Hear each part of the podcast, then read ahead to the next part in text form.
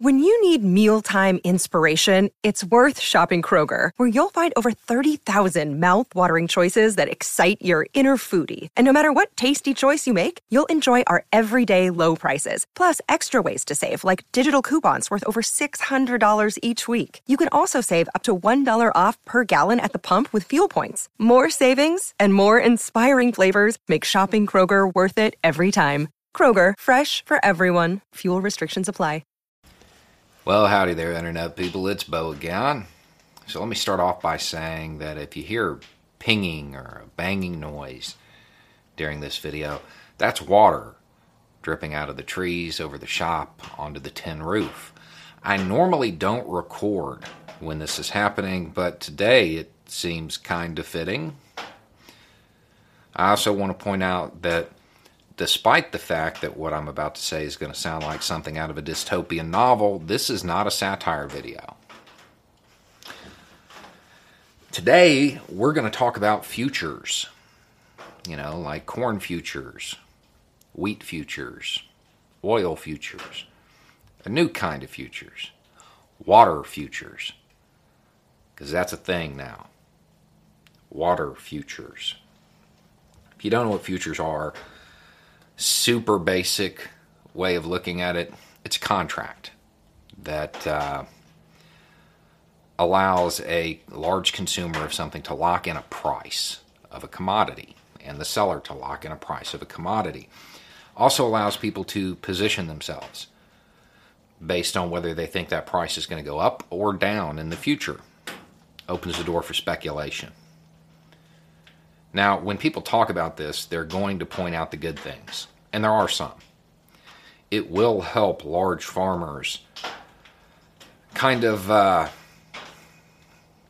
guess what their water costs are going to be in the future. It'll be a good tool for discovering how much you should pay or how much you should sell for. There's going to be a lot of uh, talk about this and trying to frame it in a way that is really positive. But at the end of the day, one of the really important things to realize here is that price fluctuations are what make a market like this. And those fluctuations are caused by supply and demand. This is a really good indication that some pretty smart people see large fluctuations in the supply and demand of water. It's probably worth noting. This little instrument, this little tool, is going to be based on the NASDAQ Veles California Water Index. The symbol is NQH2O if you want to look into it. Came on the scene around 2018 at about 370. I want to say now it's hanging out around 500 pretty uh, pretty significant increase. Right now, 2 billion people in the world face water scarcity, water insecurity issues. By a lot of estimates, two thirds of the world's population will face water shortages by 2025. That is not some distant year, that is right around the corner because while the world is covered in water, only 3 to 4% of it is fresh. And a whole lot of that is really hard to get to. So, this is something that's on the horizon. And there are a whole bunch of ways to look at this information.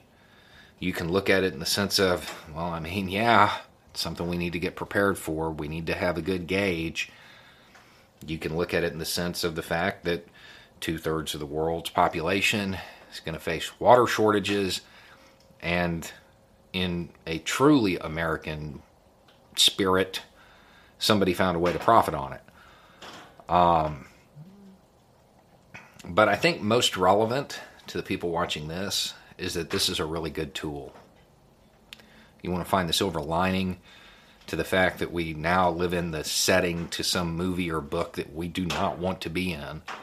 This is a good tool because there are a whole lot of people out there that do not believe this issue is real. There is a whole futures market dedicated to water now. That's a thing. It exists. For those people who talk to others about climate change, environmental degradation, this should probably come up. Because this is one of those things that you can point to, it is concrete. These are titans of industry here. They're saying we need to start paying attention to this. If they're doing it, that may sway people who don't want to take this seriously. So, yeah, there's uh, some pretty unnerving elements to this, but it's also handing us a tool that we can use to show people no, the impacts of this are real and they are going to affect us. We should probably engage in some changes before these numbers get too high for the average person. Anyway, it's just a thought. Y'all have a good day.